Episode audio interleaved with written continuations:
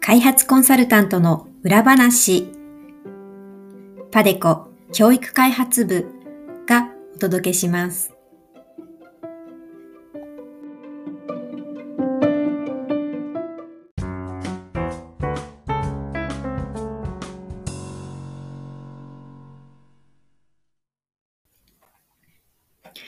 皆さんこんにちは。ポッドキャスト開発コンサルタントの裏話へようこそ。パデコ教育開発部の鈴木です。この番組では国際協力の現場で活躍する開発コンサルタントというお仕事の舞台裏や素顔を様々なゲストとの対談を通じてご紹介します。番組を通じて開発コンサルタントというお仕事をより多くの皆さんに知っていただけたら幸いです。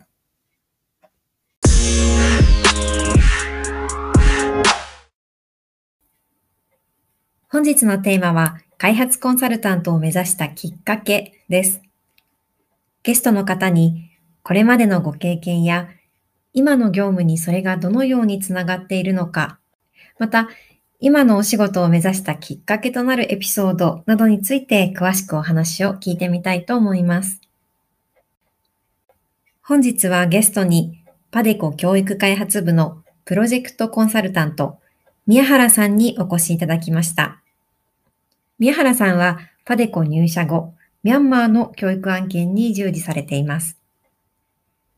宮原さんはパデコでの業務以外にも様々な国際協力分野でのご経験をお持ちなので、本日はそのあたりについても詳しくお話を聞いてみたいと思います。それでは宮原さん、どうぞよろしくお願いします。よろしくお願いします。えっ、ー、と、今日は、あの、開発コンサルタントを目指されたきっかけですとか、それから過去の宮原さんのご経験について詳しくお話を伺いたいと思っています。では、まず、はじめにお伺いしたいことは、あの、今どのような業務に携わられているかなんですけども、今担当されている業務簡単に教えていただけますか？はい。えっと、パデコに入ってからは、ミャンマーの初等教育カリキュラム改定プロジェクトにフルタイムで従事しています。このプロジェクトは2014年に始まった JICA の技術協力プロジェクトで、ミャンマーの小学校の教科書を10教科5学年分全部作り直しました。私はプロジェクトコーディネーターとして参加しまして、プロジェクトの運営と教育教科書開発なんかを担当しました。最近協力期間が終わりまして、今はプロジェクトで作ったものをまとめているところです。あ、はい、ありがとうございます。10教科5学年分というのは大量な量ですね。そうですね。あの、非常に大きなプロジェクトでたくさんの人があの関わってました。あ、そうですよね。たくさんの人、あの、関わっていた人数もすごく多かったっていうふうに聞いていますが、あの、今やられている業務に、こう直接、あの、生きているような過去の経験とか、過去の、あの、仕事のお話も伺いたいんですけど、ミャンマーのプロジェクトに直接、こう、こういう経験が生きているなっていうような話はありますか？そうですね。結構もう本当に一番最初のところまで遡ってしまうんですけど、はい。私が教育開発をやろうって思ったのは大学生の頃で、あの、その頃はサークルで、が学校のサークルで海外支援をする NPO 的なことをしてたんですけど、その中で途上国の問題を解決するには人を育てるしかないなと。その土台は教育でしょうっていうふうに考えるようになったんですね。もう結局それから二十数年間、ずっとそこを追いかけて今に至るという感じですね。それで大学院留学して、国際比較教育を勉強したんですけど、ご存知の通り、この業界は修士の新卒で取ってくれるところはほとんどないんですよね。国連機関でインターンをしたりもしましたが、えー、最初にちゃんと就職したのは国際 NGO 日本人部署で、そこでも新卒での採用は私が初めてっていうことでした。でその団体は総合地域開発をベースに、それぞれの地域のニーズに合わせたプログラムを作っていく NGO で、アジアやアフリカの本当にこの世の果て果てみたいなところにモニタリングですごいたくさん行かせていただきました。そこで見た風景とか、お話を伺った方々とかっていうのが、私の開発ワーカーとしての原点かなと思います。あの、ODA の世界では NGO の経験はあんまり評価されないのかもしれないんですけど、あの、JICA のプロジェクトとかで大臣とか局長みたいな、いわゆる偉い人たちとお話しするときでも、普段はこう、エリート層の現地スタッフの方々と一緒におしろお仕事をするんですけど、そういう時でも、それで自分たちはな、誰のためにこれをやってるのかっていうのをイメージできるっていうのはすごく大切なことなんじゃないかなと思っています。その頃働いてたのが、大手の国際 NGO で、あの、国際開発業界の世界的な潮流を作る側でもあったので、もう20年くらい前になるんですけど、当時身につけた知識とか考え方とかっていうのは、今現場にいてもまだ新しいような感じがしてます。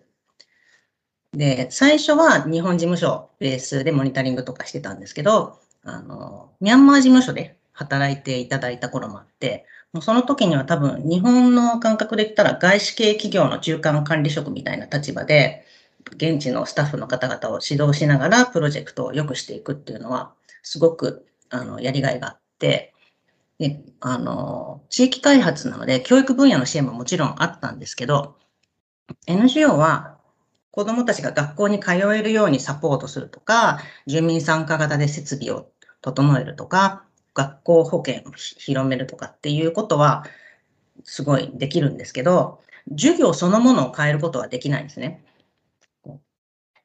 自分のプロジェクトで村の学校を訪ねると、先生が黒板を読み上げて、子供たちがもうすごい一生懸命声を張り上げて、うわー、昭和してて、一つの教室で何個もいろんな学年が同時にそれをやってるので、もう何言ってるかわかんないような状態で、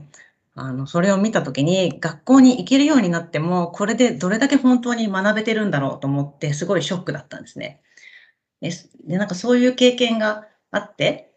あったので、この7年間、プロジェクトで、あの、カリキュラム、教科書を作ってきたんですけど、本当に、こう、その時に、あ、これは、これはちょっとど、ど、ここをどうにかしなきゃって思ってた。それを解決することを目指しているプロジェクトだったので、あの、あの時見たあのボトルネックを変えていくことが、やっと今始められたのかなという気がしています。あの、NGO で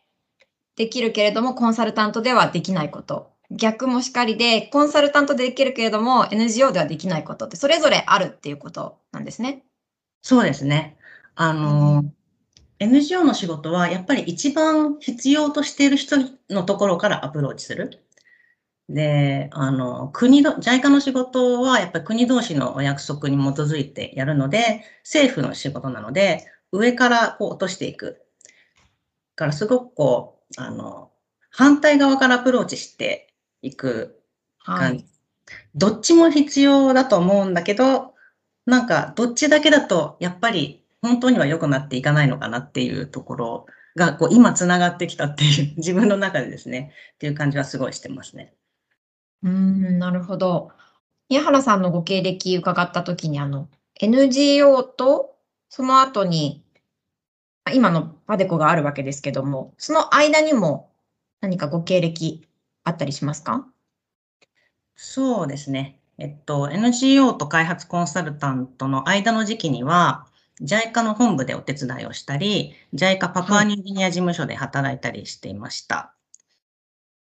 い、まあ、その頃は、あの、ちょっと家の事情とかもあって、あんまり自由に仕事を選べない状況だったんですけど、とにかく教育協力につながり続けていたかった。で、あとはもうその時々にできることを精一杯やろうと思ってあの働いてました。おかげさまで、あの、門前の構造的に JICA のことが少しわかるようになりましたし、えー、PNG では円借款とか、ドナー協調とかを担当させていただいたので、援助の全体像が見えるようになって、今自分がやってることが教育を良くする取り組みのどのピースなのかを客観的に見る目を持てるようになったかなとは思います。のはい。PNG といったパプアニューギニアという国ですね。はい。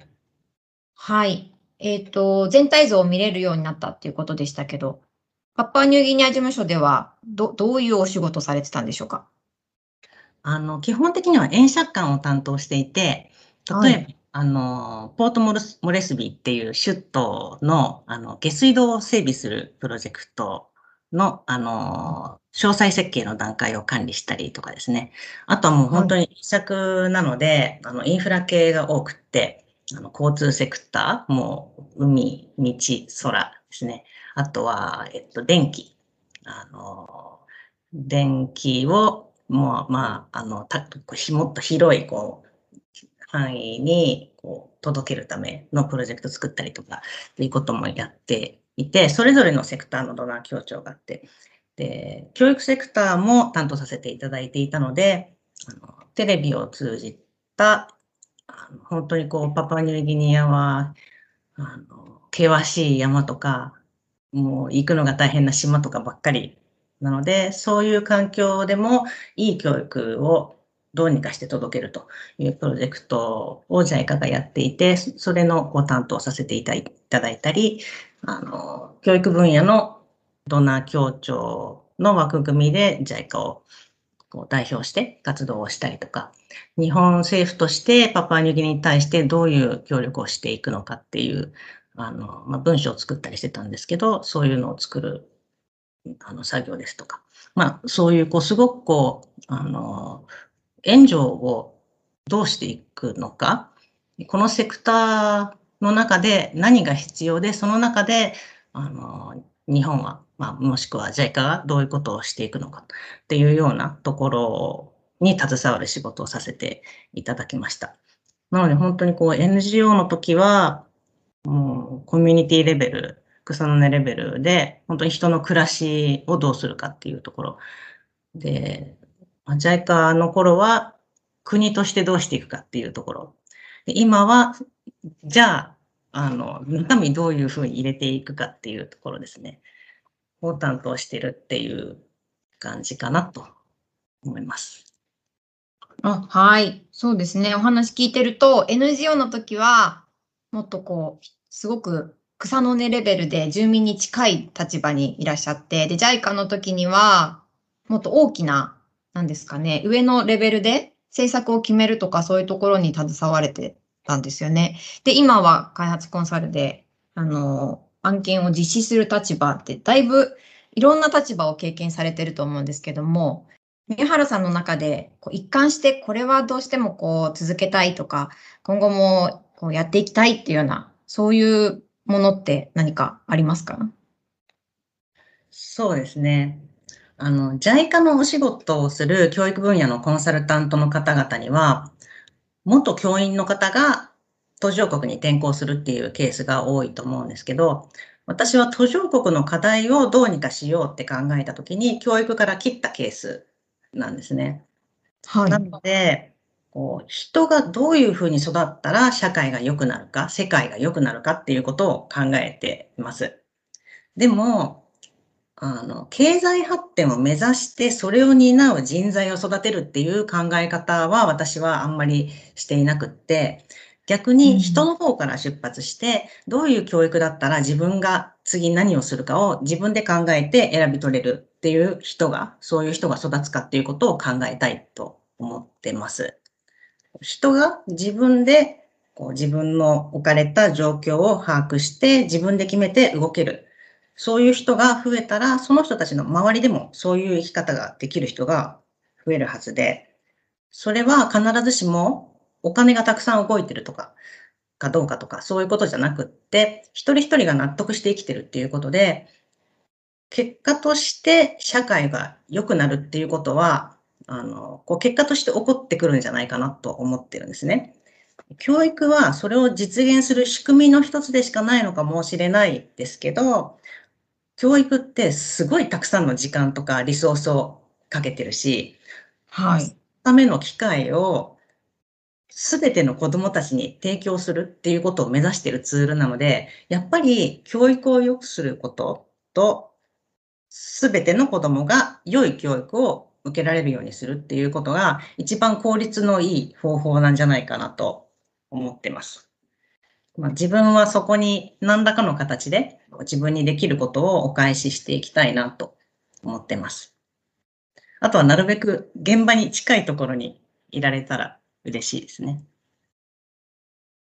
うん、なるほど。教育っ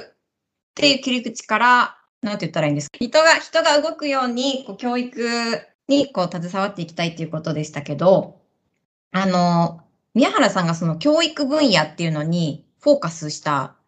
なんか一番の原点ってどっかにあったりするんですか？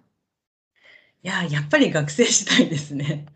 ああ、学生時代まで遡りますね。やっぱりそうですね。あの、私は教員ではないので、はい。あの、自分が教えて、教えていた経験を、こう、持っていきたいっていうのではないですね。うん。こう途上国の人たちがすごくこう、あの、そこで生まれて、そこの人として育っているがために、なんかこう、私たちから見たら、すごくこう、なんていうんですかね。あの、うん、本当だったらそうじゃない人生もあるはずなのにっていうような、そんな辛いことが あるわけじゃないですか。はい。それはなんか、あの、外国の人たちが来て、いや、こういうふうにしなさいとか、これをあげますとか言っても、あの、本当の解決にはならなくって、うんやっぱりその国なり、その場所にいる人たちが自分たちで良くしていこうって思えて、かつそのため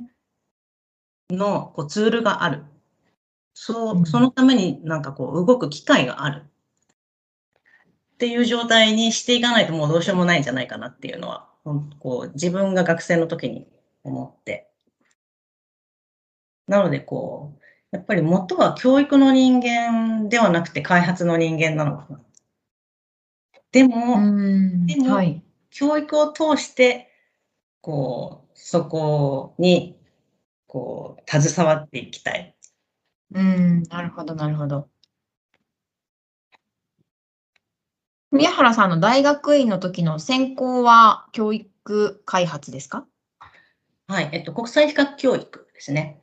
国際比較教育ですね。はい。うん。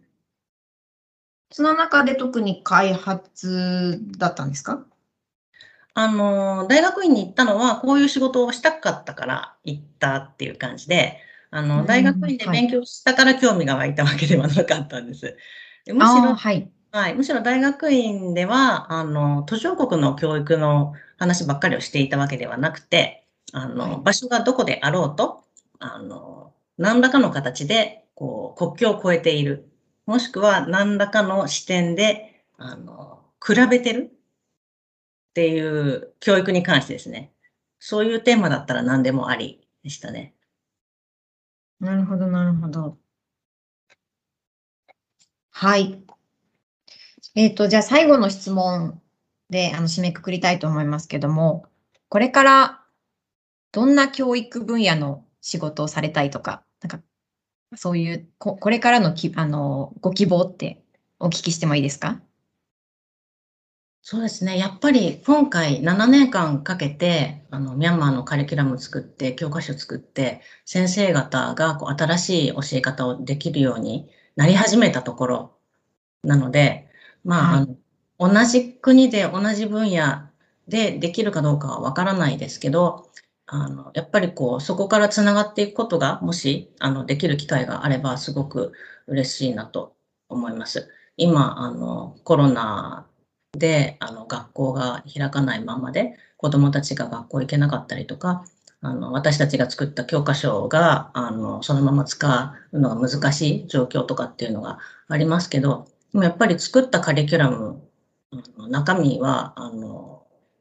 こう生きているので、それを何らかの形で活用していけるような、あの、ことにお手伝いできればいいなと思うし、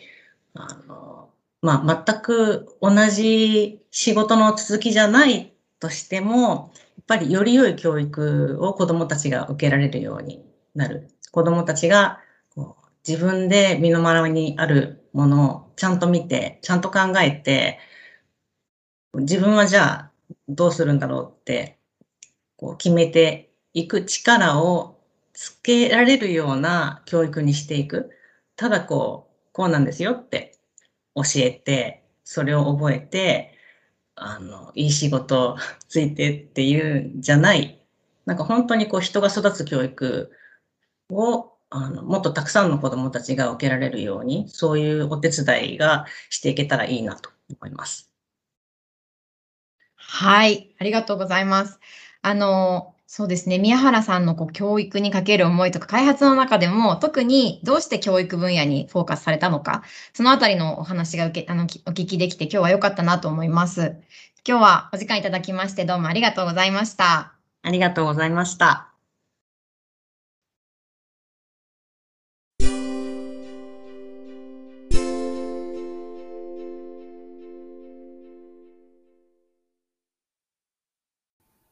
次は、パデコ教育開発部からのお知らせコーナーです。この番組では、皆さんからのコメントやリクエストも募集しています。番組で扱ってほしいテーマ、質問、ご意見、ご感想などありましたら、Facebook、Twitter、YouTube にぜひぜひお寄せください。なお、パデコ教育開発部のウェブページは、アルファベットで padeco.education でアクセスしていただくことができます。また、この番組のプロフィールページに Facebook、Twitter、YouTube へのリンクも載せていますので、そちらもぜひチェックしてみてください。